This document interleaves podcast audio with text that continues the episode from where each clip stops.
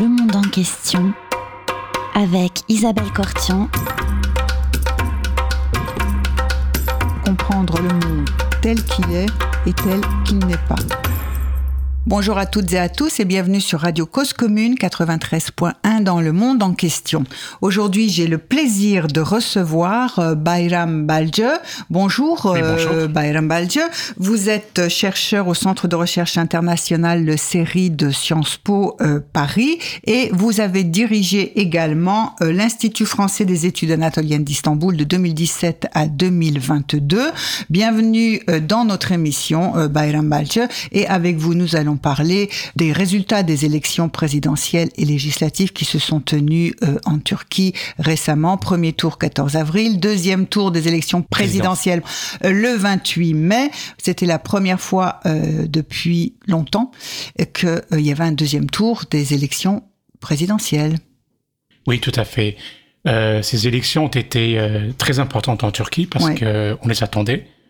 Et on les attendait aussi bien du côté du pouvoir que de l'opposition. Et surtout pour l'opposition, on pensait que ça allait être des, des, des, élections cruciales, que ça allait être le moment du changement. Oui. Et qu'on pensait du côté de l'opposition qu'après 20 ans au pouvoir, pour plusieurs raisons, Erdogan allait probablement être mis en, en, échec. Or, ça n'a pas été le cas. Oui. Malgré un contexte sur lequel on pourra revenir tout à l'heure, très fait. difficile, il a quand même gagné facilement, je dirais, le premier tour et le deuxième tour. Même s'il y a un deuxième tour, on a le sentiment qu'il était moins une difficulté. Mais en fait, non, parce que le contexte politique et surtout le système électoral turc fait que c'est comme un système majoritaire, un peu à la française. Et euh, au premier tour, avoir obtenu 49,5% des voix, c'est comme une victoire. Et au deuxième tour, il l'a concrétisé, il a gagné. Alors que dans beaucoup de l'opposition et beaucoup d'analystes en France, en Turquie et dans le monde était persuadé qu'elle allait perdre, mais en fait, il a gagné. Tout à fait. Alors, au premier tour euh, des élections, la plupart des sondages, et même ceux qui disaient que les sondages très sérieux, on ne parle pas de sondages partisans, des sondages qui, des instituts de sondage, ils donnaient même une avance du candidat de l'opposition, Kemal Kılıçdaroğlu, et euh, en réalité, euh, c'est pas du tout ce qui s'est passé à l'issue du premier tour des élections, euh, puisque c'est quand même euh, Recep Tayyip Erdogan qui est arrivé en tête, et euh, il a, le second tour, il l'a remporté euh, haut la main. Et il a gagné aussi les législatives qui, elles, se déroulent en un seul tour. Exactement, exactement. À vrai dire, pas seulement moi, je, je, faisais partie aussi des gens qui pensaient que allait perdre, mais je m'appuyais pas seulement sur les sondages, parce que les sondages en Turquie, on sait qu'ils sont pas toujours fiables à 100%. Bah, nulle part au monde, en vérité. Hein. Il y a toujours des surprises. Hein, l'impression, les impressions qu'on a aussi, parce que pour avoir vécu pendant cinq ans ces dernières années en Turquie, le, le, le, le, sentiment sur le terrain, dans les rues, dans l'espace public, etc., tout ça donnait le sentiment, en fait, que donne allait perdre. Et même, pour avoir aussi fait des recherches, y compris dans la famille politique et sociale de l'AKP, on a le sentiment que, effectivement, ils étaient prêts pour la défaite. Or, il a quand même gagné. Et expliquer, expliquer cette victoire, euh, pour nous, maintenant que les élections sont passées, on a le sentiment en fait que il a gagné pour plusieurs raisons. D'abord parce que malgré le séisme, malgré les difficultés économiques, malgré l'inflation, on a le sentiment en fait que l'électorat de Erdogan a quand même préféré voter pour lui malgré ces difficultés parce qu'ils ont le sentiment que c'était l'homme de la stabilité, euh, le seul qui est capable de faire défi à toutes les, difficultés, toutes les difficultés qu'il y a en Turquie. Et probablement l'opposition n'a pas su être convaincante, n'a pas su rassurer parce qu'au début, on avait le sentiment qu'elle elle montrait une image d'une opposition enfin unie, structurée, capable de représenter toute la Turquie. Mais en réalité, elle a montré à la population en Turquie que, OK, ils étaient d'accord, ces opposants composés de six partis politiques, pour faire tomber la table des six, oui. Mais ensuite, euh, ils n'ont pas su convaincre pour dire, OK, on se débarrasse d'Erdogan, mais qu'est-ce qu'on fait après? Et je pense que le, les, les, électeurs ont compris que euh, il y a tellement de divergences de points de vue sur toutes les questions importantes en Turquie au sein de ces partis d'opposition, ils ont dû se dire qu'ils sont incapables de se mettre d'accord. Donc, dans ces conditions-là, on préfère comme voter pour Erdogan. Et c'est ce qui s'est passé. Au premier tour législatif, le parti d'Erdogan est arrivé en tête, sa coalition largement en tête. Et lui, il a fait 49,5% des voix. Mm-hmm. Et euh, au deuxième tour, sur lequel on pourra venir tout à l'heure si vous voulez. Tout, à fait. Là aussi, euh, il a gagné. Mais mm-hmm. je dirais que moi, j'ai été surpris beaucoup plus par le premier tour que par le deuxième tour. Le deuxième tour, quelque part, elle a tellement été maladroite ouais. l'opposition ouais. qu'en réalité, elle a facilité le travail d'Erdogan. Ouais. Et quelque part, je pense que c'est à l'opposition de se remettre un peu en question et de se réfléchir sur les, les raisons de, son, de, de cet échec et pour que pour avoir une chance de reconstruire l'opposition à l'avenir et ça prendra du temps probablement. Oui, alors justement, euh, on, on, va revenir sur euh, l'opposition qui euh, effectivement était une alliance, une coalition de six partis dirigée par euh, euh, donc Kemal Kılıçdaroğlu qui avait dit qu'il prendrait plusieurs vice-présidents justement pour montrer qu'ils étaient unis, mais il avait dit aussi qu'il ne ferait qu'un seul mandat et sa campagne c'était surtout on, on, on, est tous ensemble pour en, enfin enlever, enfin virer ou comment on dit pour euh, euh, euh que Erdogan ne soit plus président, écarter Erdogan du pouvoir. Et en fait, son discours, au-delà de ça, il n'y avait pas grand-chose, on a l'impression quand même. Alors, effectivement, alors j'ai essayé d'analyser les programmes et du pouvoir et de l'opposition avant les ouais. élections.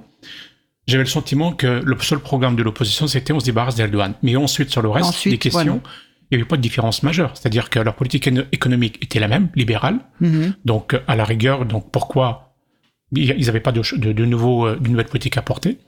En politique étrangère, la politique d'Erdogan était beaucoup plus puissante parce que ça fait quand même 20 ans qu'il est au pouvoir. Il maîtrisait les grands dossiers, Ukraine, mm-hmm. Syrie, etc.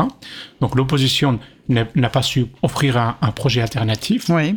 Ensuite, sur le, la question, les questions cruciales aussi de la question kurde, là aussi, euh, l'opposition n'a pas su être crédible parce que même s'il avait affiché une volonté de, de régler la question kurde, on savait très bien qu'au sein de l'opposition, il y avait quand même des divergences. Parce que Tout vous avez, à fait. Vous avez certes le parti pro-kurde qui soutenait l'opposition de l'extérieur, la coalition des six partis, le parti pro-kurde la soutenait de l'extérieur. Le HDP, le HDP, ce qu'on appelle le HDP, dont le président euh, est en prison. est en prison. Exactement.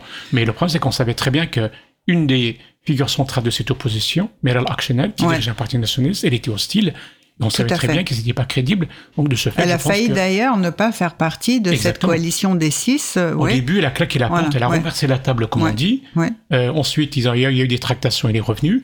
Mais ça, ça, ça, ça donnait déjà une mauvaise image de l'opposition. Mm -hmm. Et on avait même le sentiment qu'elle n'allait pas tenir. Et elle a quand même tenu cette, euh, cette union, entre guillemets, jusqu'aux jusqu élections. Mais elle a fait... Les, les failles étaient quand même assez visibles de l'extérieur. Et c'est ce qui explique probablement le fait qu'elle a réussi, qu'elle qu s'est mise en échec euh, au premier tour dès, le départ. Oui. Euh, alors, entre le premier et le second tour, on a l'impression effectivement que l'opposition a été assommée par sa défaite, déçue, et ensuite elle a mené une campagne euh, assez incroyable dans la surenchère toujours plus nationalistes. Ils ont pris conscience qu'effectivement, il y avait une importance de la population dans, leur électorat et dans celui d'Erdogan qui était nationaliste. Donc, il y a une montée du nationalisme. Ils ont essayé de repêcher les, voix du troisième candidat qui avait fait 5%. Euh, et, euh, et, aussi la question des réfugiés se sont positionnés donc de plus en plus durement, ce qui donnait euh, l'impression que euh, le discours sur les retours aux libertés, retour de la démocratie, face à une dérive autoritaire du président Erdogan et face à une pratique de plus en plus arbitraire du pouvoir et autoritaire du pouvoir d'Erdogan, on avait l'impression que on ne savait plus euh, si vraiment ils étaient aussi démocratiques qu'ils disaient qu'ils les seraient. C'est exactement ça. Je pense que l'opposition n'a pas su gérer la ouais. difficulté, le premier échec qu'elle a au premier tour. Et de ce fait, entre les deux tours, elle a pensé, à tort, que, euh, étant donné que le facteur euh, euh, migrants, réfugiés, national, nationalistes, sécurité est important. Elle a essayé de d'exploiter ce, ce, ce, facteur, ouais. mais elle était maladroite et quelque part elle s'est trahie. C'est-à-dire ouais. que pendant des mois et des mois ils ont fait campagne sur le retour des libertés, l'état de droit, la démocratie. Or, une fois qu'ils ont vu qu'il y avait quand même un nationalisme assez important porteur, tout d'un coup ils tout ont coup ils ont changé de discours. Et moi, je ne me reconnaissais plus dans le discours de Kılıçdaroğlu. C'est-à-dire ouais. que d'un coup, il devenait bah, presque raciste, xénophobe, irresponsable. Ouais en disant que tout était de la faute des, des réfugiés syriens, alors qu'ils sont quand même depuis dix ans. Ouais. Euh, et cette, cette rhétorique, cette, ce discours anti-migrant a été en fait pas du tout crédible. Donc je dirais qu'il a perdu sur, tout, sur tous les plans. Mm -hmm. Un, il a renié ses principes, si tant était et qu'il était démocrate, parce que mm -hmm. là, si on peut se poser la question. Mm -hmm. et, et, ensuite, surtout que sur cette question-là, il n'est pas crédible. Et de ce fait, en plus, il est allé voir, parce qu'en fait, il y a, vous avez dit tout à l'heure, vous avez dit tout à l'heure qu'effectivement, il y avait un troisième ouais. homme qui arbitrait, mais en fait, ce, cet homme, Sinan Douane, ouais. Sinan Douane, Sinan pardon, ouais. Euh, il est proche d'un autre, c'est un, un, club nationaliste assez dur, et lui, je veux dire, lui, il est encore modéré par rapport à l'autre qui s'appelle Umit Özda. Ümit Özdağ est beaucoup plus radical, beaucoup plus xénophobe, et Mhm. il a même une campagne complètement mensongère. Il exagère euh, le nombre de réfugiés en Turquie. Eh bien, Kılıçdaroğlu est allé le voir, lui, je dirais, il est allé voir le plus radical. Le plus radical, oui, pour. C'était, c'était vraiment pathétique. Et, et- et ils n'ont pas gagné. Et de ce fait, je pense que non seulement ils ont perdu les élections, mais ils ont aussi perdu leur crédibilité, Ouais. leur âme, ils ont perdu leur dignité. Et je pense que dans les années à venir, ça va leur poser beaucoup de problèmes pour reconstruire une, reconstruire une opposition digne de ce nom. Et face à ça, Erdogan, il a été beaucoup plus fidèle à son, à son discours habituel. Il a su montrer qu'il était capable de gérer le pays, de faire face aux défis de, de- de- qui attendent le pays. Mhm. Et c'est aussi pour ça qu'il a gagné. Et je pense qu'il y a un vrai travail de réflexion sur soi-même que l'opposition doit mener. J'espère Ouais. qu'ils vont le faire parce que, comme c'est important, avec un 20 ans que Erdogan est au pouvoir, et je dirais que plus il reste au pouvoir, plus il facilite l'adhésion, la soudure en quelque sorte entre son parti et lui et la population. Parce Ouais. que, si vous voulez, ça devient une espèce de cohabitation, de mariage. Plus longtemps on reste ensemble, plus c'est difficile ensuite De les se séparer. De se séparer. Mhm. Et c'est ce qui se passe aussi. Et on a vu à quel point, même si l'électorat turc était parfois pas content de, de, de l'état du pays, de la situation économique, du séisme, de beaucoup de choses, eh bien, malgré ça, ils ont quand même voté pour Erdogan. Parce Ouais. qu'il y a une espèce de, on a l'habitude de composer avec lui. Ça fait 20 ans qu'il est là, on sait ce que c'est. On le connaît, il On est à peu près et même- prévisible. Oui. Et même, par exemple, le, on dit qu'il y a 6 millions de nouveaux votants, la jeunesse. Dans la jeunesse, oui, tout à la fait. jeunesse. Et bien même là, on était persuadé que cette jeunesse allait voter pour Kılıçdaroğlu parce que ils n'en veulent que Erdogan et qu'ils Ouais. en ont marre. Mais en fait, même cette, cette jeunesse n'a pas voté d'une manière massive pour Kılıçdaroğlu. Au contraire, c'était moitié-moitié, voire pas mal qui ont voté pour Erdogan. Ouais. Donc ça aussi, ça devrait réfléchir, ça devrait faire, réfléchir à l'opposition et travailler dans les années à venir. Oui, c'est un peu, euh, si on, on devait un peu conclure ou résumer un peu ce, cette- la- le débat sur ces, ces élections, on peut constater effectivement que la gauche turque, euh, parlons d'elle, elle a été extrêmement euh, laminée par une série de coups d'État euh, qui en Turquie et de la répression. Donc, on- je reparle des, des années 60, 70, 80, jusqu'à l'arrivée au pouvoir euh, de Erdogan en 2003. Euh, il y a une effectivement, ils sont actuellement dans un contexte de régression des libertés civiles parce qu'il y y a ça. Ne n'oublions pas, même si on fait d'autres analyses, enfin on regarde, mais il y a, il y a cette, ce contexte-là aussi euh, qui, est présent. Néanmoins, on a l'impression que effectivement ils n'ont pas essayé de, ils n'ont pas voulu penser euh, pourquoi euh, bah, Erdogan restait un candidat extrêmement populaire dans la population. Alors, on, a l'impression, si vous voulez, on parle d'une Turquie clivée entre d'une part effectivement euh, des pros et des anti-Erdogan. N'est-ce pas, ou l'opposition et puis euh, euh, euh, l'AKP.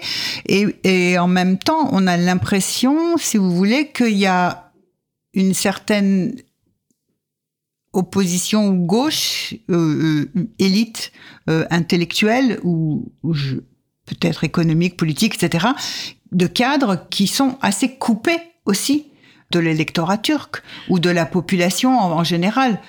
Vous avez utilisé le bon terme, coupé. Ouais, Effectivement, il y a une vraie rupture. Et euh, je dirais que quelque part, ce qui fait la force d'Erdogan, c'est que il est ce qu'il est, il est le reflet de la majorité des Turcs. C'est-à-dire, euh, même s'il est né à Istanbul, il est issu de la province, d'une euh, catégorie sociale qui a été pendant longtemps marginalisée, ostracisée, méprisée par l'élite stambouliote pro-occidentale. tout à fait. Il est musulman, il est sunnite, Ouais, il est conservateur, ouais, et de ce fait, la plupart des Turcs sont comme lui. Donc, quelque part, si vous voulez, les Turcs se reconnaissent en lui. mhm, Et il faudrait, même s'il a déjà fait un travail en la matière, mais ça ne suffit pas, Ouais. il faudrait que l'opposition parvienne à, à casser cette image que c'est pas parce qu'on est démocrate et tourné vers l'Europe qu'on est contre la, la population rurale. c'est ça. Et ça, elle n'arrive pas à le changer. Mhm. Et même s'il y a un phénomène urbain assez fort en Turquie, ça reste quand même des gens qui viennent de la campagne et qui ont l'esprit conservateur. Et je suis désolé, mais la, majorité des Turcs, ils sont turcs musulmans sunnites. À partir Ouais. de là, Ouais. il faut aussi respecter leur, euh, le, le- le peuple tel qu'il est. Et moi, j'ai été choqué après les élections, comme l'opposition a perdu, le mépris, les insultes qu'il y avait contre l'Anatolie profonde qui a voté pour Erdogan. Ouais. Je dis oui, quand même, c'est de votre Oui. faute. Et notamment pour les zones, Du tremblement sinistrées, terre, du tremblement. du tremblement de terre, oui. Mais je trouve ça trop facile. Je veux Mm. dire, c'est, s'ils ont voté malgré tout pour lui, c'est qu'ils ont Mhm. raison. Mhm. Je crois qu'il y a une certaine rationalité de comportement électoral des Turcs. Au lieu de les condamner parce qu'ils ont voté pour Erdogan, qui est dans une dérive autoritaire indéniable depuis une dizaine d'années, à ben, il faut aussi comprendre pourquoi. Pourquoi l'électorat turc a préféré, mine de rien, la stabilité et l'assurance avoir un chef, malgré les problèmes qu'il y a dans les prisons en Turquie, Ouais. malgré le fait qu'il y a quand même des libertés qui sont bafouées. Tout à fait. Et le vrai travail de réflexion, il est là-dessus, en fait. Mhm. Moi, moi, personnellement, au début, j'étais un peu choqué. Je me dis, pourquoi les Turcs choisissent quand même la stabilité au mépris de la Ouais. démocratie? Mais après, on réfléchit un peu, on dit, mais peut-être aussi que c'est que Bah, quelle démocratie Quelle promettait démocratie quand on voit le discours, Quand on voit le qui- discours. euh, de, de- de- des différentes compositions de son opposition, exactement. euh, avec un discours tout à fait modéré, pas vraiment de grosses. euh, Enfin, il n'avait pas non plus des avancées extraordinaires, révolutionnaires par rapport euh, au background historique donc de, de, de, de, de la Turquie et ni sur la question des Kurdes, il n'avait pas dit Non. énormément de choses non plus, ni promis grand chose. Et finalement, ben voilà, on s'est retrouvé. Enfin, oui, ils se sont décrédibilisés un peu plus. Enfin, Exactement. Exactement. Et comme je l'ai dit tout à l'heure, cette crédibilité, je pense qu'ils vont avoir du, tra- du travail pour la reconstruire. Et moi, dans les cinq années à venir, moi, ce qui me, ce qui m'inquiète, c'est que Erdogan va probablement s'organiser pendant cinq ans ouais, pour assurer une, er- une certaine transition, parce que Mhm. il a quand même beaucoup de ressources, il peut former quelqu'un d'autre euh, dans son entourage, de sa famille AKP ou de sa Mhm. famille, famille au sens court euh, propre du terme. On parle par exemple de Hakan Fidan qui vient d'arriver aux affaires ouais, étrangères. on va, on va en On parler de son. Donc, On ouais. parle aussi de son gendre. Il a Ouais. plusieurs gendres, mais notamment celui qui est très respecté en Turquie, qui est vénéré même parce que c'est celui qui, qui était à l'origine de la construction des drones Bayraktar. Bayraktar. Ouais. Il s'appelle Bayraktar d'ailleurs. oui, Donc de ce fait, dans cinq ans, je pense que le travail de reconstruction de l'opposition est sérieux. Il faut qu'elle travaille. Et cinq ans, ça passe très vite. Et euh, d'ailleurs, pour les prochaines élections, c'est déjà au printemps à fait. 2024. Et Erdogan, dans son discours de balcon, comme on dit, de victoire, il a déjà fait référence à ça. Il a tout de suite Oui, mis, tout à fait. mais en route, en bataille. euh, 2024. 2024. Les élections Voilà. 2024. Euh, je vous propose, si vous le voulez bien, une première pause musicale Ah, je veux bien. Bayram Balcı. Alors, nous allons écouter, sur votre suggestion, Mumin Sarokaya. Oui. Est-ce que vous avez euh, une présentation de, de, de, de cette... euh, Oh, c'est un chanteur que j'aime beaucoup. La chanson est magnifique. Il est un peu, un peu mélancolique. Oui, Mais, tout à fait, euh, puisque la chanson, si on, on traduit, je vous laisse dire le titre en, en, en turc, Yoruldum Ayatan. Oui, je suis fatigué par la Je vie. suis fatiguée C'est un peu par la triste, vie. mais en même temps, les paroles un sont peu belles. triste, mais c'est très beau. On voilà. écoute. À tout de suite.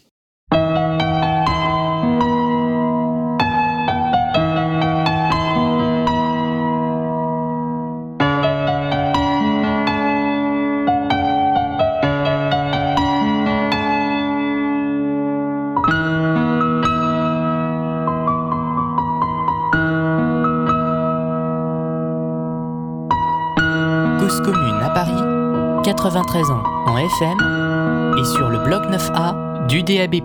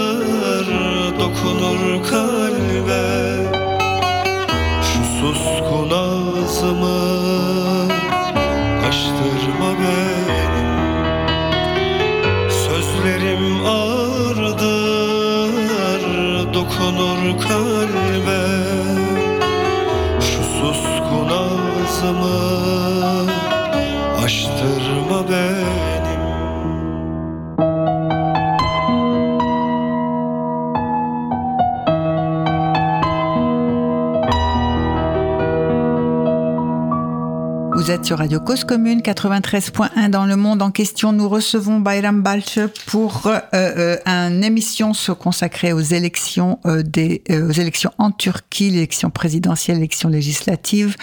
Bayram Balch, dans la première partie de notre émission, nous avons parlé de, du score et de, des, des, premières conclusions qu'on pouvait tirer de cette surprise d'après les sondages de la victoire d'Erdogan. On a oublié de parler de la population a massivement euh, voté.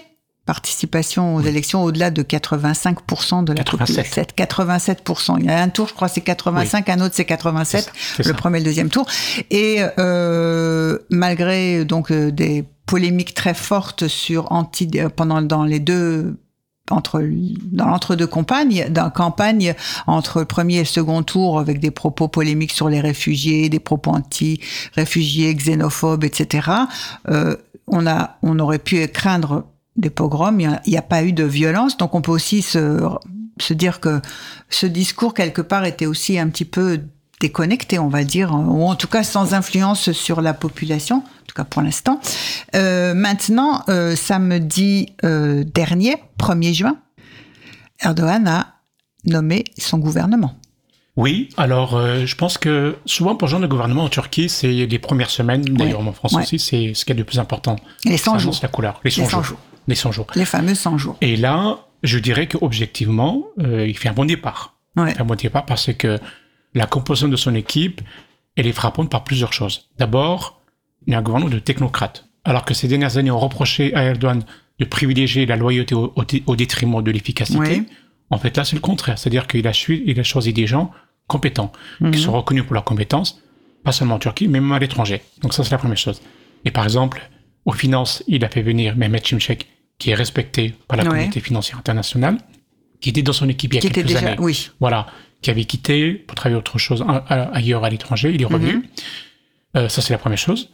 Ensuite, pareil aussi, à la, à la direction de la Banque centrale, il Ouais. a nommé une femme jeune formée aux États-Unis. Mhm. Il n'est pas ministre, mais il est quand même, c'est quand même une, une position clé. Mhm. La, la Banque centrale, c'est important.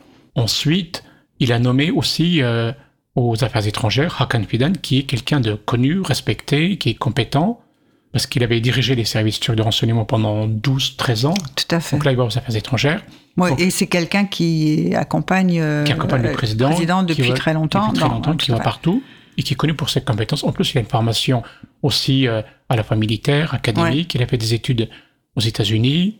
euh, il a une formation en sciences politiques. Il a fait de- donc c'est vraiment, il a aussi une carrière d'académicien, si vous voulez. Donc- Et, et disons, disons, disons-le aussi, il dirigeait les services secrets turcs, mais en réalité, c'était pratiquement lui et le président qui euh, menaient la politique étrangère du gouvernement, en tout cas depuis le départ, on va dire, de Oui. Euh, non? Exactement. Oui, ça. Étant donné que depuis, euh, depuis la crise syrienne, euh, la politique étrangère turque est devenue très compliquée, très, avec beaucoup d'interventionnisme à l'étranger. Et si vous voulez, ce côté un peu aggravation des tensions dans la région, on fait que, en Turquie, c'est le mythe, donc des, euh, Ouais, renseignements des généraux qui ont, tout à fait. qui, le service de renseignement qui ont dirigé de fait la politique étrangère de la Turquie. Donc en fait, le ministère des Affaires étrangères ne servait pas à grand chose. J'abuse un peu, mais c'est un peu ça quand même. Or là, ça montre aussi que là, le fait qu'ils viennent, quelque part, en fait, il n'y a pas eu de responsable à la tête. Mhm. C'est-à-dire, c'est le même homme qui faisait la politique étrangère turque. Il était à la tête des renseignements, il passe aux affaires étrangères, Ouais. donc c'est lui qui va continuer. Donc de ce fait, si vous voulez, il y a une certaine connaissance des dossiers lourds, chauds, Oui. comme la crise syrienne, en Ukraine, Tout à fait. euh, en Libye. Donc tout ça, ce sont des dossiers qu'il maîtrise très bien. Donc pour revenir à la question de tout à l'heure, c'est que, un, euh, dans ce gouvernement, c'est un gouvernement de gens compétents. Ensuite, c'est aussi une, une politique, c'est un choix qui reflète aussi le fait que le gouvernement d'Erdogan, de nouveau, il tient compte de ce que préconise, de ce que veut la communauté des milieux financiers internationaux. Parce que là aussi, ces dernières années, on a reproché à Erdogan de mettre euh, en position clé des gens qui sont fidèles. Or là, euh, Ou de sa famille. De sa famille, Oui. alors que là, c'est pas le cas. Donc ça, ça donne une certaine crédibilité au gouvernement, Mhm. une certaine confiance probablement. Et ça montre aussi que je pense qu'Erdogan, il est conscient du fait que depuis quelques mois, il a commencé avant les élections ce travail de réparation des liens avec les voisins, avec l'Occident. Ça, il a commencé. Et un troisième facteur, point crucial dans ce gouvernement qu'il faut nommer, qu'il faut, beaucoup de gens ne l'ont pas constaté, mais c'est c'est quelque chose de crucial, c'est Ouais. que parmi ces ministres, et notamment le vice-président, le, le vice-président, Ouais. Yılmaz, ils sont tous kurdes. Cevdet Yılmaz est kurde. Ensuite, Mehmet Şimşek est kurde. Hakan Ouais. Fidan, on dit aussi qu'il est kurde. Il y a deux autres ministres. Mhm. Donc ça aussi, ça annonce probablement, probablement une ouverture, un assouplissement, j'espère en tout cas, de la position de l'État sur la question kurde. Mhm. Et ça, ça, ça, ça serait vraiment bien pour le pays. Donc de ce fait, je dirais, je dirais qu'il fait un bon départ. Et d'ailleurs, je pense qu'assez rapidement, on a, eu, on a constaté à quel point euh, il y a eu des signes aussi de, la, de plusieurs dirigeants du monde entier qui l'ont félicité et qui, à mon avis, partent du constat que de toute façon, il est là pendant encore cinq ans. Ouais. Et malgré ce qui s'est passé, ben même si après, je pense que malheureusement, on va pas non plus trop se presser pour mettre de la pression sur euh, Pour la Pour le question respect des, des libertés. des libéra- voilà. Donc ça prendra du temps. Alors il y aura peut-être sortie de prison probablement de gens. Ouais. Je pense qu'ils vont le faire, mais des personnalités euh, très euh, emblématiques. euh, Là-dessus, je, ne- je ne crois pas, comme Kavala par exemple ou Osman Demirtas, Kavala ou Demirtas. Demirtas. Non, là, on a senti que c'est une espèce d'obstination personnelle d'Erdogan pour des raisons qu'on ignore, mais peut-être aussi ce côté aussi vindicatif qu'il a, et que même s'il il fait, il fait des concessions par ailleurs, sur ces deux questions-là, je, pour l'instant, dès que c'est parti, j'ai pas l'impression qu'il y aura de concessions. Alors, vous avez abordé la, la, la- constaté effectivement, mis, mis l'accent sur cette présence de, au moins dans son gouvernement, cinq ministres euh, qui ont des origines euh, kurdes, euh, qui pas, pas nécessairement s'affirment comme euh, euh, militants euh, kurdes ou militants de la cause kurde, mais qui sont quand même d'origine kurde. Euh, et c'est vrai aussi que euh, le président Erdogan, à la suite de Turgut Özal, qui avait commencé, c'était le, finalement le seul depuis que la République euh, et, et a été fondée en, deux- en 1923, donc il y a 100 ans, avait essayé d'entamer des négociations, s'était rendu euh, dans le sud-est euh, anatolien, c'était avait commencé des négociations, enfin il y avait pris ce dossier d'ailleurs avec euh, Hakan Fidan. Exactement. Euh, malheureusement, ça c'est une réalité qu'on a tendance à oublier depuis quelques années, où il y a, il y a, il y a une politique beaucoup plus, je dirais, beaucoup plus, plus répressive. Tout à fait. Et je pense qu'il faut effectivement, vous avez raison de analyser les, les dernières années, c'est-à-dire que, enfin, le, depuis qu'il est arrivé Ouais. au pouvoir, euh, Özal est quelqu'un qui a été courageux dans l'histoire de la Ouais. République turque par rapport à la question kurde. Tout à fait. Et je pense que l'autre homme courageux, euh, il faut le dire, c'est Erdogan qui a Ouais. été euh, à l'origine d'un changement de paradigme dans Ouais. la façon de gérer la question kurde. Je pense qu'il était parti pour régler la question kurde, la question Alevi. Je pense qu'il y avait une politique sincère, mais le processus qu'il a mis en place, le rapprochement, de règlement de la question kurde, Mhm. il a en grande partie échoué, mais mais pas totalement. Je reviendrai Ouais. sur cette question tout à l'heure. C'est qu'en fait, le, le problème de ce processus, c'est qu'en fait, il se basait malheureusement non pas sur un débat au sein du Parlement, mais sur des questions de marchandage. Et ça, en Oui, Turquie- et de négociations, et de négociations secrètes aussi. secrètes, voilà. Ouais. Et c'est-à-dire que, mais en même temps, dans un pays comme la Turquie, s'il n'y a pas un homme fort comme Erdogan, un homme charismatique qui s'engage pour changer les choses, ça ne marche pas. Mhm. Et on a le sentiment, en fait, qu'il y avait un deal entre Erdogan et le mouvement national kurde Mhm. dans sa complexité. Le mouvement national kurde, vous avez Ouais. le HDP, Demirtas, vous avez euh, Öcalan qui est en prison, Oui, et vous avez aussi la guérilla à Kandil en Irak. Tout à fait. Donc tout ça, le mouvement national kurde, je pense qu'il y avait un deal Mhm. pour que, euh, au moment où Erdogan voulait passer un système présidentiel, changer le système Ouais. présidentiel turc, je pense qu'il y avait un deal pour que euh, il vote son projet de changement du système politique turc. Or, il se trouve que, constitutionnelle. voilà, Oui. en gros, Erdogan, dans son esprit, c'est que les Kurdes, ils votent pour moi, Ouais. et je règle la question kurde, et soutiennent mon projet de, de, de Ouais. super présidentialisme. Et je pense que, en tout cas, ce que disent certains aussi, acteurs de la mouvance kurde, ils étaient Ouais. d'accord. Sauf qu'entre-temps, les choses ont changé. Tout à C'est fait. que les rapports de force ont changé, la crise syrienne est arrivée, Ouais. la crise syrienne a aussi aggravé les tensions entre l'État turc et le mouvement national kurde, parce que leur agenda ne concédait plus. Et là-dessus, il faut dire les choses, c'est-à-dire que le règlement de la question kurde ne se limitait plus à la Turquie. Tout à Il fait. devenait aussi une, une question régionale. Régionale. c'est régionale. Mm. Et en Syrie, par exemple, là aussi, je pense que le mouvement national kurde, il a aussi un travail à faire sur lui-même. C'est-à-dire que le mouvement national kurde, ils ont été un peu trop opportunistes, à mon sens, dans le sens où, en Syrie, on a la possibilité d'avoir une certaine autonomie en ayant une politique un peu ambiguë avec Bachar, Mm. voire de compromission. Et de ce fait, je pense que cette politique a tellement fait peur à Erdogan qu'il faisait des À concessions. l'époque où il était très anti-Bachar. Exactement. Au Il tout début, hein, on parle de il était 2011, anti-Bachar. 2013. Donc Erdogan constate que, un, il a fait un deal avec les, avec les Kurdes, il a pris beaucoup de risques. Ouais. Dans un, quand même, dans un pays où on est assez nationaliste, on n'est pas très ouvert sur la question kurde.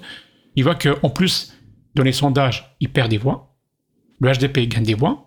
Tout à fait. Et lui, et, et- et une lui, partie de l'électorat, et ça, une partie des Kurdes qui ont voté au début pour Erdogan ont finalement voté aussi, ont, été, ont Voilà. voté à HDP, pro HDP. Exactement. Et le problème, c'était pas tant, pas seulement parce qu'il votait HDP, mais surtout le fait que le leader de HDP, Demirtas, et qui pour moi a été un peu maladroit, il a fait ça pour ensuite il a changé de stratégie pour dire on va tout faire pour que Erdogan ne soit pas président.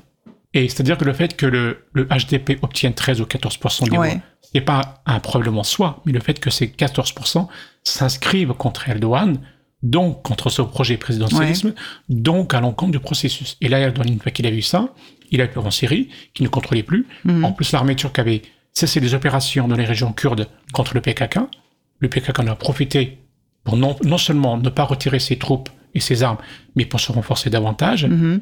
Et Erdogan qui voit ça, qui voit que la Turquie est dans l'imbroglio syrien, que dans le sud-est il contrôle plus, qu'en plus il perd les élections, en tout cas il perd dans les, dans les sondages, et de ce fait, il a tellement eu peur qu'il a changé de stratégie, il a relancé la lutte contre la guérilla, et ça a provoqué la rupture, et Ça, malheureusement... on est aux- aux- aux- en 2015 à peu Exactement. près. On est Et tournant 2015, de 2015. Donc voilà. ça c'est la première, ensuite un an après... Avec 2000 euh, aussi la, la reprise des combats d'Diyarbakir qui, qui met aussi en porte-à-faux peut-être aussi à un certain moment euh, le HDP lui-même, Exactement. entre d'une part euh, Erdogan et le PKK qui euh, ou la jeunesse qui euh, soi-disant euh, dépasserait le contrôle, euh, enfin soi-disant pas, j'en sais rien, euh, Ah. qui euh, qui en fait qui échapperait au contrôle de Demirtas et qui se revendiquerait. euh, Alors sur cette question, on n'est pas très certain, on ne sait pas pas, trop. on sait pas. on sait pas trop. Moi, il me semble que dans cette question, le HDP aussi a des reproches à se faire. C'est-à-dire Mhm. que quand le PKK a décidé, euh, renforcé par sa position en Syrie, un contrôle territorial, etc., il a décidé de passer, de transférer en Turquie aussi la guérilla urbaine, qui est une première, hein. c'est-à-dire la guerre des villes. Et là, le HDP, en tout cas beaucoup de monde de la paix, et moi j'ai vu de mes propres yeux, Ouais. beaucoup de élus HDP, ils ont été, à mon sens, irresponsables, dans le sens où ils ont facilité le travail de transformation, de déclaration de zones autonomes Oui. dans les villes kurdes. Bon, ils ont aidé des élus, des maires, des députés, ils ont aidé les jeunes kurdes à creuser des tranchées en quelque sorte pour permettre au PKK de descendre, de se renforcer. Et ça a été irresponsable. Et malheureusement, ça a provoqué beaucoup de morts parce qu'on Ouais. savait très bien que l'armée turque allait réagir de manière aussi brutale. Et quelque part, je trouve que ça aussi, ça n'a pas rendu service à la question kurde. Mhm. Et maintenant, on est parti dans une, enfin, malheureusement, depuis 2015, c'est la, le- ça aussi, c'est le tempérament d'Erdogan. C'est-à-dire qu'une fois qu'il a le sentiment d'avoir été trahi, oui. il devient vindicatif et, et, et sans, sans, sans concession et sans pardon. Ouais. Et d'où aussi la, la répression qui, à mon sens, a été excessive et démesurée. Mais Dans, bien- dans, dans, dans, par exemple, euh, toutes Par- les, de remplacer tous les maires, Voilà. emprisonner. Voilà, c'est-à-dire une Euh, arrestation de de- gens qui n'ont pas forcément. Après, c'est aussi un vrai problème que le mouvement national kurde, et c'est encore vrai de nos jours, c'est que certains ne veulent pas ou ne peuvent pas couper les liens complètement avec le PKK. Tout à fait. C'est très complexe. C'est très difficile, Mais je, oui, en tout je cas. pense que là, le fait qu'ils aient échoué, parce que pour moi, aux dernières élections, euh, la semaine dernière, pour moi, c'était aussi un échec pour le mouvement national kurde. Oui, on peut en parler aussi. On peut en parler tout à l'heure. Ouais. Et je pense que quelque part, j'espère que ça va les amener à réfléchir. Et je suis persuadé que si le PKK avait été absent de la campagne électorale, parce que il a donné des consignes de vote en disant clairement que il voulait que faire tomber Erdogan. Et je pense que ça a été contre-productif. Tout à fait, avec une vidéo, hein, vidéo, vidéo. en disant, euh, oui, oui, euh, Voilà, enfin, non, je- mais- soutenant euh, que. Exactement. Et Ouais. c'était irresponsable. Je pense que la meilleure chose, la Avant meilleure le chose à premier faire, tour, avant le premier tour, effectivement, Erdogan s'est emparé de, oui. Et, et de toute façon, tant qu'il y aura une guérilla kurde en Turquie, de toute façon, n'importe quel parti pro-kurde va souffrir de ce fait. c'est ça.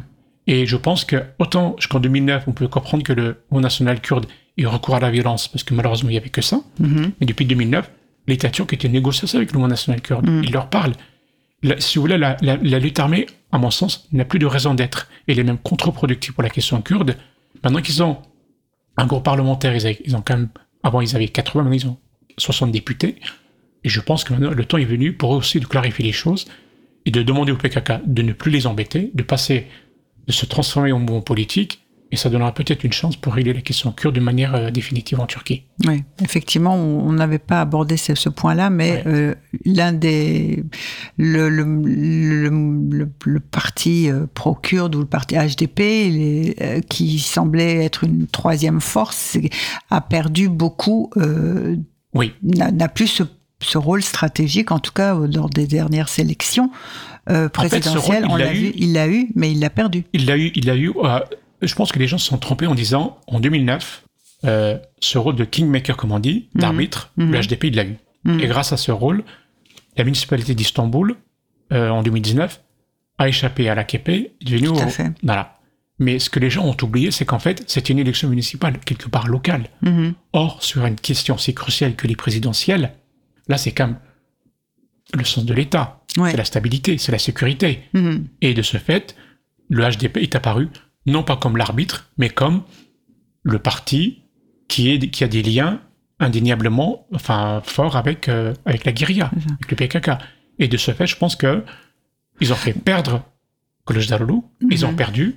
Évidemment, ils ont quand même des bons résultats, c'est Ouais, bien. ouais, ouais. Mais au plan par rapport aux élections de, aux dernières- Précédentes, ils ont perdu beaucoup de, de votants, beaucoup d'électeurs. Ont- Et ils n'ont que 60 députés, alors qu'avant ils en avaient 80. Mhm. Là, ils étaient partis pour avoir 100, une centaine. Et là, je pense que c'est un vrai échec. Et j'espère que ça va les amener à réfléchir un peu pour restructurer et peut-être redéfinir les liens entre, euh, entre le mouvement national kurde intérieur, donc euh, Ouais. légal, Ouais. et, et la guérilla. Ouais. Et, au- et aussi à comprendre effectivement que peut-être on ne vote pas de la même façon quand il s'agit de municipal Exactement. et quand il s'agit aussi de présidentiel. Exactement. Eh bien, euh, je vous propose, si vous le voulez bien, une seconde pause musicale. Avec nous plaisir. allons écouter, alors, nous allons écouter Aynur Doğan, Mhm. euh, chanteuse euh, qui chante en, En kurde en. Ah oui. hein, et elle va nous chanter euh, Da Ejiroke. Oui, c'est ça. Je vais pas bien prononcer. Euh, en fait, c'est du kurde. Je, je, je, je comprends un peu le kurde, Ouais. mais je parle, Moi, je parle non. pas très bon, bien. alors on va écouter euh, cette magnifique voix. Dar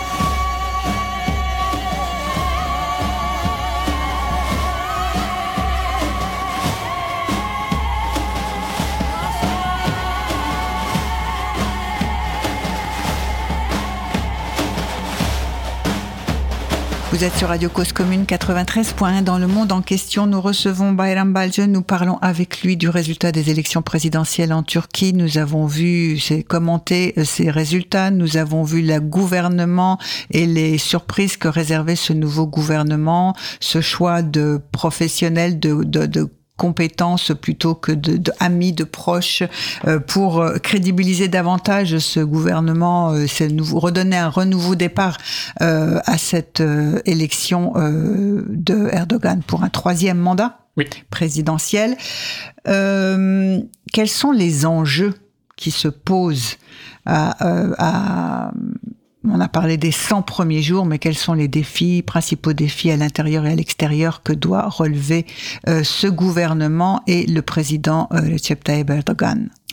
Alors, on va procéder d'une manière un peu scolaire, si vous voulez. Tout à fait. Euh, D'abord en politique intérieure. Oui, le défi est colossal. C'est Ouais. relever l'économie, parce que l'économie turque n'est pas en bonne santé. Ouais, Il y a beaucoup d'inflation. Le pouvoir d'achat des Turcs a beaucoup baissé. ouais. Et c'est d'autant plus difficile pour Erdogan que jusque-là, ce qui faisait sa victoire, à chaque fois qu'il gagne les élections, parce que il avait réussi à apporter, à améliorer le niveau de vie des Turcs. Incontestablement. Effectivement, Incontestablement. ça. Il arrive au pouvoir, je pense que ça c'est, c'est-à-dire que c'est grâce, une fois qu'il arrive au pouvoir, grâce à lui, ou en tout cas sous Le son contexte, pouvoir, oui. le contexte a été économique favorable, favorable. un enrichissement, à l'émergence d'une classe moyenne. Classe qui, moyenne. Voilà. les Turcs qui partent en vacances souvent, Ouais, qui gagnent bien, qui sont dans la consommation, la surconsommation, ouais. ce que j'en dis des fois aussi. Or, depuis quelques années, il n'est plus en mesure d'assurer cela. Et depuis 2-3 ans, c'est beaucoup plus grave que ça, c'est-à-dire que le niveau de vie des Turcs a beaucoup baissé. C'est ça. Au début, c'était la croissance. Il a plus été capable d'assurer une Voilà. aussi bonne croissance. parce qu'on avait des taux de croissance qui nous faisaient très envie en Turquie au Ça- tout ça début. jusqu'à de- 8%. Oui, jusqu'à 8%. C'est énorme. Et puis, à un moment donné, ça a stagné. Et là, maintenant, le niveau de vie de la population est en train de baisser avec une grave crise économique, comme vous l'avez dit, crise financière, d'évaluation de, de la monnaie. Euh, et il y a eu quelques petites mesures euh, pouvoir d'achat, on va dire, vis-à-vis de la population, comme la gratuité du gaz durant cette période électorale. Mais enfin, il faut quand même euh, essayer de... de Apparemment, sa stratégie, c'est aussi, je pense qu'en fait, il y a un lien fort entre la Ouais. politique intérieure et extérieure. Ouais. C'est-à-dire que la stratégie qu'il a, c'est, c'est, puisque ces dernières années, la situation économique du pays s'est détériorée en partie parce que les relations extérieures étaient compliquées avec plusieurs pays, ça a fait fuir pas mal de capitaux, parce que Ouais. l'instabilité, le, le, le- le- l'échec du coup d'État militaire de 2016, Ouais. la répression, le fait que la Turquie ait des relations compliquées avec tous ses voisins pendant un certain temps, Mhm. a, a eu un impact sur l'économie. Ça a fait fuir les, les capitaux. Donc, de ce fait, sa stratégie, c'est de redonner à la Turquie une politique étrangère beaucoup plus soft, on va dire, Ouais. pour permettre, pour ne pas faire peur aux investisseurs étrangers, Mhm. notamment occidentaux. On voit Mhm. que la Turquie ne peut pas se passer de l'Occident. Et c'est aussi pour ça qu'il a affiché, il a composé un gouvernement plutôt ouvert, soft, compétent, technocrate. Mhm. L'idée, c'est de pouvoir relancer une nouvelle politique étrangère turque et aussi ce qui permettrait de faire venir des capitaux et de ce fait aussi avec l'espoir que ça va profiter à la population. Est-ce que ça va marcher? On verra. Mais a priori, ce qui est compliqué aussi, c'est qu'en fait, l'inflation, et ça en Turquie, ils ont du mal à le comprendre, c'est que c'est une tendance mondiale. Mais en Turquie, elle est beaucoup plus forte. Et en Turquie, Oui, elle a commencé avant aussi. elle a commencé avant, elle est beaucoup plus forte. Et surtout, les Turcs, Et elle que- dure depuis euh, plus longtemps qu'en Europe, Voilà. par exemple. Oui, et, et d'autant plus difficile que les Turcs, pendant longtemps, ils avaient oublié ce que c'est, en fait. tout à fait. C'est-à-dire qu'ils étaient dans, mais vraiment le consumer, un excès de consommation. Et Bah, là, en tout cas, ils avaient perdu avec l'arrivée en fait euh, de la KP au pouvoir. C'est vrai qu'on avait eu une, euh, on avait, enfin autrefois il y avait ces, ces, Oui. ces- ces inflations euh, galopantes. On en parlait souvent. Effectivement, pendant un certain temps, il il y avait avait calmé. plus ça. On l'avait oublié et c'est un retour. euh, Tout à fait. Et le défi en politique extérieure, ouais, eh bien, les défis sont les mêmes, c'est-à-dire euh, continuer à permettre à la Turquie de régler, de réparer en quelque sorte la cassure, l'isolement de la Turquie sur la scène régionale. Et là, il y a beaucoup à faire. Mhm. Mais je dirais qu'ils ont commencé avant les élections. En fait, ces Ouais. derniers mois, depuis quelques mois, on constate une diplomatie turque beaucoup plus euh, conciliante, qui essaie de réduire les tensions entre tous les, avec tous les voisins. Ils ont quand même réussi à réparer les relations avec les États, avec les Émirats arabes unis, alors qu'avant, Ouais. ils les finançaient, ils les considèrent comme des putschistes, ils ne les Mhm. aimaient pas. Ils ont réparé les relations avec l'Arabie saoudite, alors que la Turquie euh, considérait euh, l'Arabie saoudite comme qu'un criminel parce qu'ils ont assassiné euh, Khashoggi. le Khashoggi en Ouais. Turquie. Donc là, ils ont réussi. Et là aussi, avec l'Égypte. Avec l'Égypte, Ouais. parce que donc, le, depuis le, la destitution et la mort de, de Mohamed Morsi, les relations étaient complètement coupées, rompues entre Ouais. la Turquie et l'Égypte. Or là, maintenant, on parle d'une véritable amélioration. Mhm. Quand même, Erdogan est allé jusqu'à serrer la main à Sisi, qui est quand même assez exceptionnel, Ouais, l'homme qui a réprimé les qui a frères musulmans. réprimé. Mais bon, en même temps, c'est il y a 10 ans. Oui, oui. En même 10 temps, c'était il y a 10 Il y a ans 10 ans. et c'est énorme. Oui, Et c'est un- énorme. Et puis, on, on Et dit, en- OK, Erdogan, c'est une girouette, mais en même temps, en politique, quand on reste longtemps au pouvoir, Oui, et alors il y a effectivement, puisqu'on parle de- d'amélioration des relations avec les Émirats arabes unis, avec euh, euh, l'Arabie saoudite, l'Égypte, euh, la question de l'amélioration ou de, des relations potentiellement avec euh, la Syrie, Alors, il y a la Syrie et l'Arménie. l'Arménie, Avec oui. l'Arménie, on va le dire tout de suite parce que ça c'est beaucoup plus vite. Avec l'Arménie, a priori, il y a la volonté de normalisation de la Turquie Ouais. l'Arménie, elle a toujours existé. Depuis, oui, depuis, Depuis- depuis, depuis le 2009. début, depuis, oui. Enfin, depuis toujours, depuis le début. Depuis, depuis, on peut même dire depuis euh, les années Depuis 90, l'indépendance. depuis Voilà, la, la depuis fin de l'Union soviétique. oui. Voilà. La Turquie a toujours voulu normaliser, mais il y avait l'obstacle de l'Azerbaïdjan à cause de la guerre du Karabakh. Tout Donc à- pendant euh, longtemps, Oui, oui, souvenez- c'est intéressant parce qu'effectivement, euh, on le dit assez peu, Voilà. euh, mais qu'il y a des problèmes euh, souvent dans les relations à trois. Exactement. Et, et, C'est que ça, c'est c'est- c'est un ménage à trois. Et souvent, euh, ben voilà, la Turquie est prisonnière d'un chantage de l'Azerbaïdjan aussi. En fait, la relation me fait penser un peu au lien qu'il y a entre les États-Unis et Israël. C'est c'est les petits qui, qui contrôlent le grand. Et là, c'est ce qui s'est passé aussi. C'était l'Azerbaïdjan qui est beaucoup plus petit que Ouais. la Turquie, beaucoup ou un peu plus en Ouais. tout cas. En 2009, quand il y a une tentative de normalisation, c'est l'Azerbaïdjan qui a mis son blocage, Tout à fait. son veto. Et les Turcs, ils ont compris. D'ailleurs, ils avaient été un peu maladroits. Ils n'ont Mhm. pas associé l'Azerbaïdjan à ça parce que, de fait, ils sont obligés de faire avec. En 2009, ça n'a pas marché. Mais pour moi, c'était quand même positif parce qu'il y a quand même une tentative, même si elle échoue, ça laisse toujours quelque chose de positif. Voilà. Mhm. Or là, depuis la deuxième guerre du On Karabakh, parlait notamment de la période de la diplo- ce qu'on appelait la diplomatie du football. du football, Ouais, c'est ça. avec Abdullah Gül. euh, qui est allé en à- Arménie et le tout à peuple fait. arménien qui est venu en Turquie. Tout à fait. Mais là, je pense que là, la normalisation, la Turquie la veut toujours, et l'Azerbaïdjan met moins son veto qu'en 2009, parce que la deuxième guerre du Karabakh, étant donné que l'Azerbaïdjan était victorieux, Tout à fait. il met plus son, son veto. Donc, Mm. a priori, on peut être à peu près optimiste pour dire qu'il y aura probablement une meilleure relation entre la Turquie et l'Arménie. Avec la Syrie, c'est beaucoup plus compliqué. Ouais.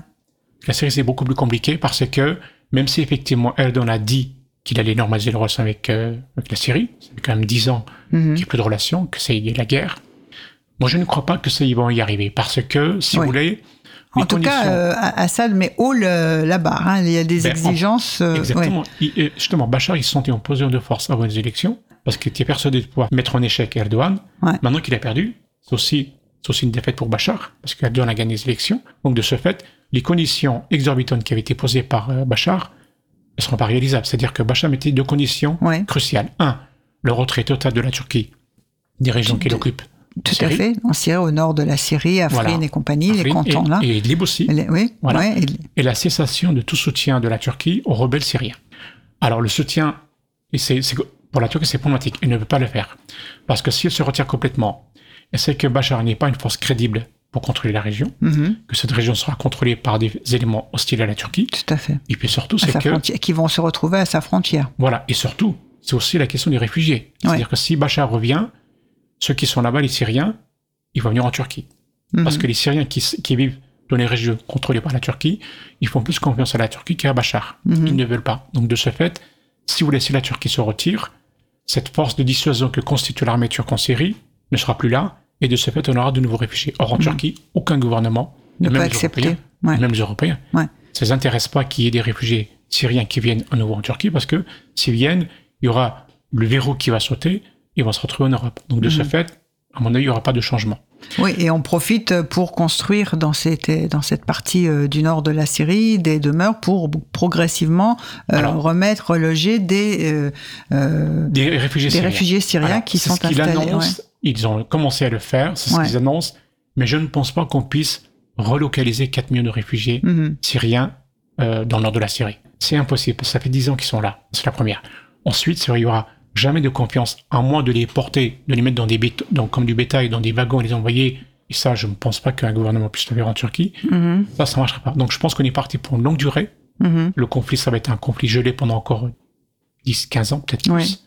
Et euh, je ne pense pas qu'il y aura de solution euh, à court terme. Après, s'il y a une normalisation, c'est-à-dire ouvert- ouverture d'ambassade, oui, pourquoi pas. Ouais. Mais de ce fait, sur le terrain, il n'y aura pas grand-chose qui va changer. Mhm. Et pour ce qui est de l'autre condition posée par Bachar, c'est-à-dire la cessation de tout le soutien de la Turquie aux rebelles, alors là aussi c'est compliqué. C'est-à-dire que pendant des années, la Turquie les a, sout- les a soutenus. Si de- du jour au lendemain essaie de les soutenir, ils vont se retourner contre elle. Et surtout, Bachar n'est pas assez crédible. C'est-à-dire qu'il n'est pas en mesure de contrôler son territoire. Il n'a plus d'armée. C'est devenu une espèce de, de milice de, criminels. Et sans la protection de la Russie et de Narco, l'Iran, narcotrafiquant davantage que, que armée euh, d'un pays, oui. c'est plus une armée digne de ce nom. Mhm. Et sans, la, la- sans le, le soutien de l'Iran et de la Russie, Bachar ne tient plus du tout, en fait. Et puis en plus, il dit pas la réalité, c'est qu'en fait, il veut même pas récupérer ses Syriens. Pour lui, ce sont des lâches, des traîtres. Oui, en plus, il ne veut pas, il ne tient Il pas du pas. tout à, Donc, reprendre. de ce euh, fait, en fait, il parle pour rien, parce ces que ne les veut pas. mhm. Et de ce fait, je pense que... Après, je voudrais aussi apporter une chose, c'est qu'en fait, ici, dans les médias occidentaux, on a le sentiment, en fait, que la Turquie est en train de coloniser, reconstruire l'Empire ottoman. je crois vraiment que c'est pas ça. Mhm. La Turquie est présente en Syrie. Et ça aussi, je, je tiens à rappeler les dates, c'est que la crise syrienne a éclaté en 2011. En 2012, aggravation du conflit. Vous avez tous les pays de la région qui vont, s'y impliquer. La Russie, l'Iran, le Hezbollah, le PKK, euh, même certains services de renseignement occidentaux pour protéger leur pays contre euh, Daesh. Ouais. Et la Turquie n'intervient qu'en 2016. En Mhm. 2016. Alors que elle a une frontière de, de, de 900 km. Elle a reçu des millions de réfugiés. Elle a perdu à tous les niveaux sécuritaires et économiques. Et se retrouve obligée d'intervenir en 2016 pour limiter les dégâts. Mhm. Et ça, je pense que, je ne pense pas que ça s'inscrive dans la politique de colonisation parce que, mais en même temps, les Turcs, s'ils veulent reconstruire, ben, ils sont obligés de mettre des services euh, publics, c'est-à-dire la poste turque, euh, etc. Donc, c'est pas le senti, enfin, ça donne le sentiment que la Turquie remet des écoles, euh, des postes avec des drapeaux turcs, etc. Mais en Turquie, il y a des drapeaux partout. Et c'est une obligation de reconstruire quelque chose là-bas pour rendre service à la population. Mais c'est pas un projet d'annexion ou d'agrandissement de la Turquie, je ne pense pas du tout. Oui, alors euh, effectivement, on pourrait longtemps parler de cette, euh, mais ce sera peut-être l'occasion d'une autre d'une autre émission de cette euh, ce néo-ottomanisme que l'on prête euh, au président euh, euh, Erdogan. Ce qu'on peut remarquer, euh, on a parlé à propos de l'Arménie et de la- l'Azerbaïdjan et la Turquie, c'est ça, cette espèce de, de trio. La, la- la politique étrangère de, de la Turquie, elle essaye de se, de se, de se réfléchir peut-être moins dans une dimension néo-impériale que chercher à affirmer une position euh, qui lui permet d'être pas totalement euh, aspiré par un bloc ou par un donc euh, effectivement ah, dans l'OTAN bien entendu il est peu probable qu'elle quitte l'OTAN euh, comme certains le disent mais elle fait elle fait valoir elle fait monter les enchères euh, avec euh, par exemple l'adhésion de la Finlande et de la Suède. La Finlande c'est d'accord mais la Suède il y a toujours des restrictions même malgré même une loi passée par la Suède que enfin votée par euh, la Suède. Donc il y a toujours ce, ce- sur le conflit en Ukraine aussi, Oui. très intéressant parce qu'elle est là, elle se positionne vraiment comme un potentiel médiateur euh, dans le conflit qui oppose l'Ukraine et la Russie. Et elle a refusé de choisir entre l'un et l'autre très clairement, et elle se fait respecter. Et elle est respectée pour sa position justement. euh, euh, Effectivement, c'est quelque chose qu'on observe dans la politique étrangère turque. Ça a commencé avant Erdogan, mais ça Ouais. se renforce avec lui. C'est cette volonté d'avoir une politique étrangère autonome, gaulienne, si je peux dire, gaulienne, neutre et d'avoir une certaine souveraineté sur la scène internationale, de pas être complè- complètement, enfin, quelque part, elle est, elle est pragmatique en fait. C'est-à-dire que tout en faisant partie de l'OTAN, si elle a le sentiment en fait que tous ses intérêts ne sont pas pris en considération par l'OTAN, eh bien rien ne l'empêche à faire preuve d'infidélité en quelque sorte. Et d'ailleurs elle-même elle Bah, reproche à d'affirmer, d'affirmer euh, sa souveraineté Sa ou souveraineté. Sa, sa place. euh, voilà. Et de ce fait, elle aussi, ce qui est remarquable, c'est qu'en fait, on- au sein de l'OTAN, on a le sentiment que la Turquie fait preuve d'infidélité à l'OTAN. Mais en fait, les Turcs, ils ont le même sentiment par rapport à l'OTAN. Ils disent, ben nous, nos intérêts, on a toujours été, pendant la guerre froide, on a été Et, loyaux, oui, ils fidèles. ont, et ce on a sont des- c'était les premiers euh, à envoyer des hommes euh, se battre en Corée. C'était pas les plus gros contingents de l'OTAN. Exact, et qui ont dans bien, les combats. bien Tout à fait. Mais en même, en même temps, quand tout le monde a besoin d'une protection, ils sont pas là à l'OTAN. Ouais. Dans ces conditions-là, ben, on va avoir une politique beaucoup plus pragmatique. On a des liens particuliers avec la Russie parce que c'est un, voisin Bah, c'est important. un voisin quand même, oui. Et euh, puis pour, pour faire un deal, pour composer avec, avec Poutine, bon courage. C'est, c'est pas un homme facile à gérer. Donc de ce fait, il y a cette politique-là en fait. Et cette politique, je pense qu'elle plaît aussi à la population turque. C'est-à-dire Mm. cette volonté de ne pas faire partie d'un bloc ou d'un autre, d'être au-dessus de tout ça. Et l'exemple type, vous l'avez dit tout à l'heure, c'est l'Ukraine. Ouais. Par rapport à l'Ukraine, je pense que leur politique a été, euh, elle va, elle est intelligente. Euh. Elle va continuer dans le sens où, depuis le début, ils ont affirmé haut et fort leur attachement, leur respect pour l'intégrité territoriale de l'Ukraine. Mhm. Ils l'ont dit. Et avant même le déclenchement de la guerre il y a un an et demi, c'est-à-dire parce que la guerre en Ukraine, elle n'a pas commencé il y a un an, elle a commencé en 2013-2014. Tout à fait. Avec l'annexion de la Crimée, Donbass, etc.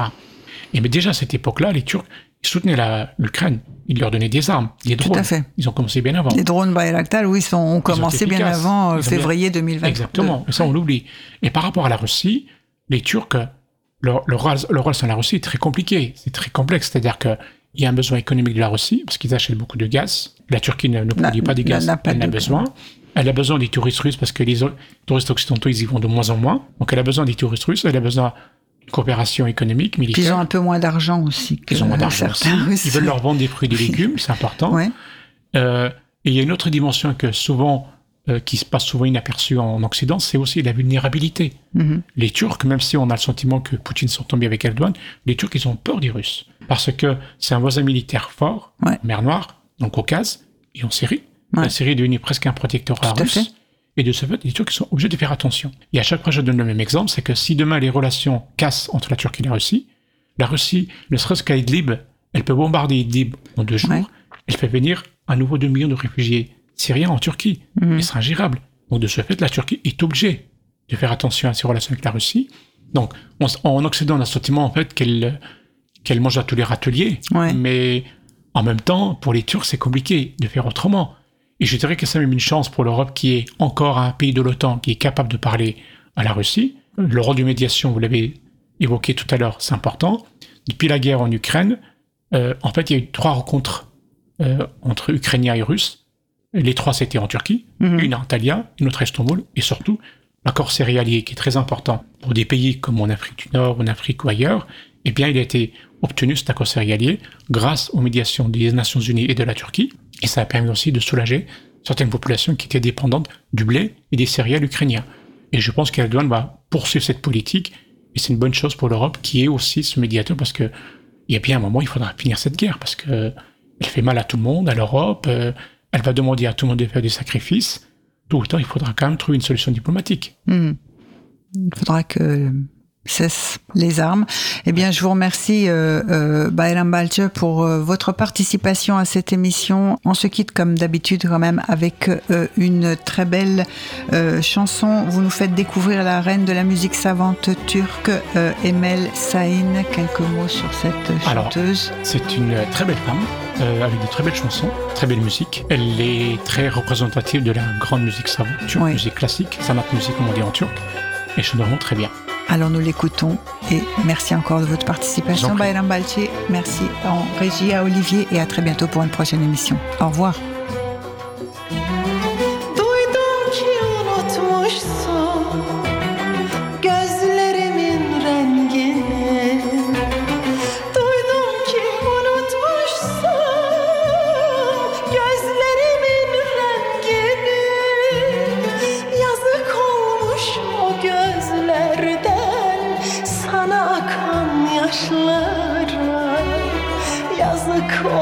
Olmuş o gözlerden sana akan yaşlara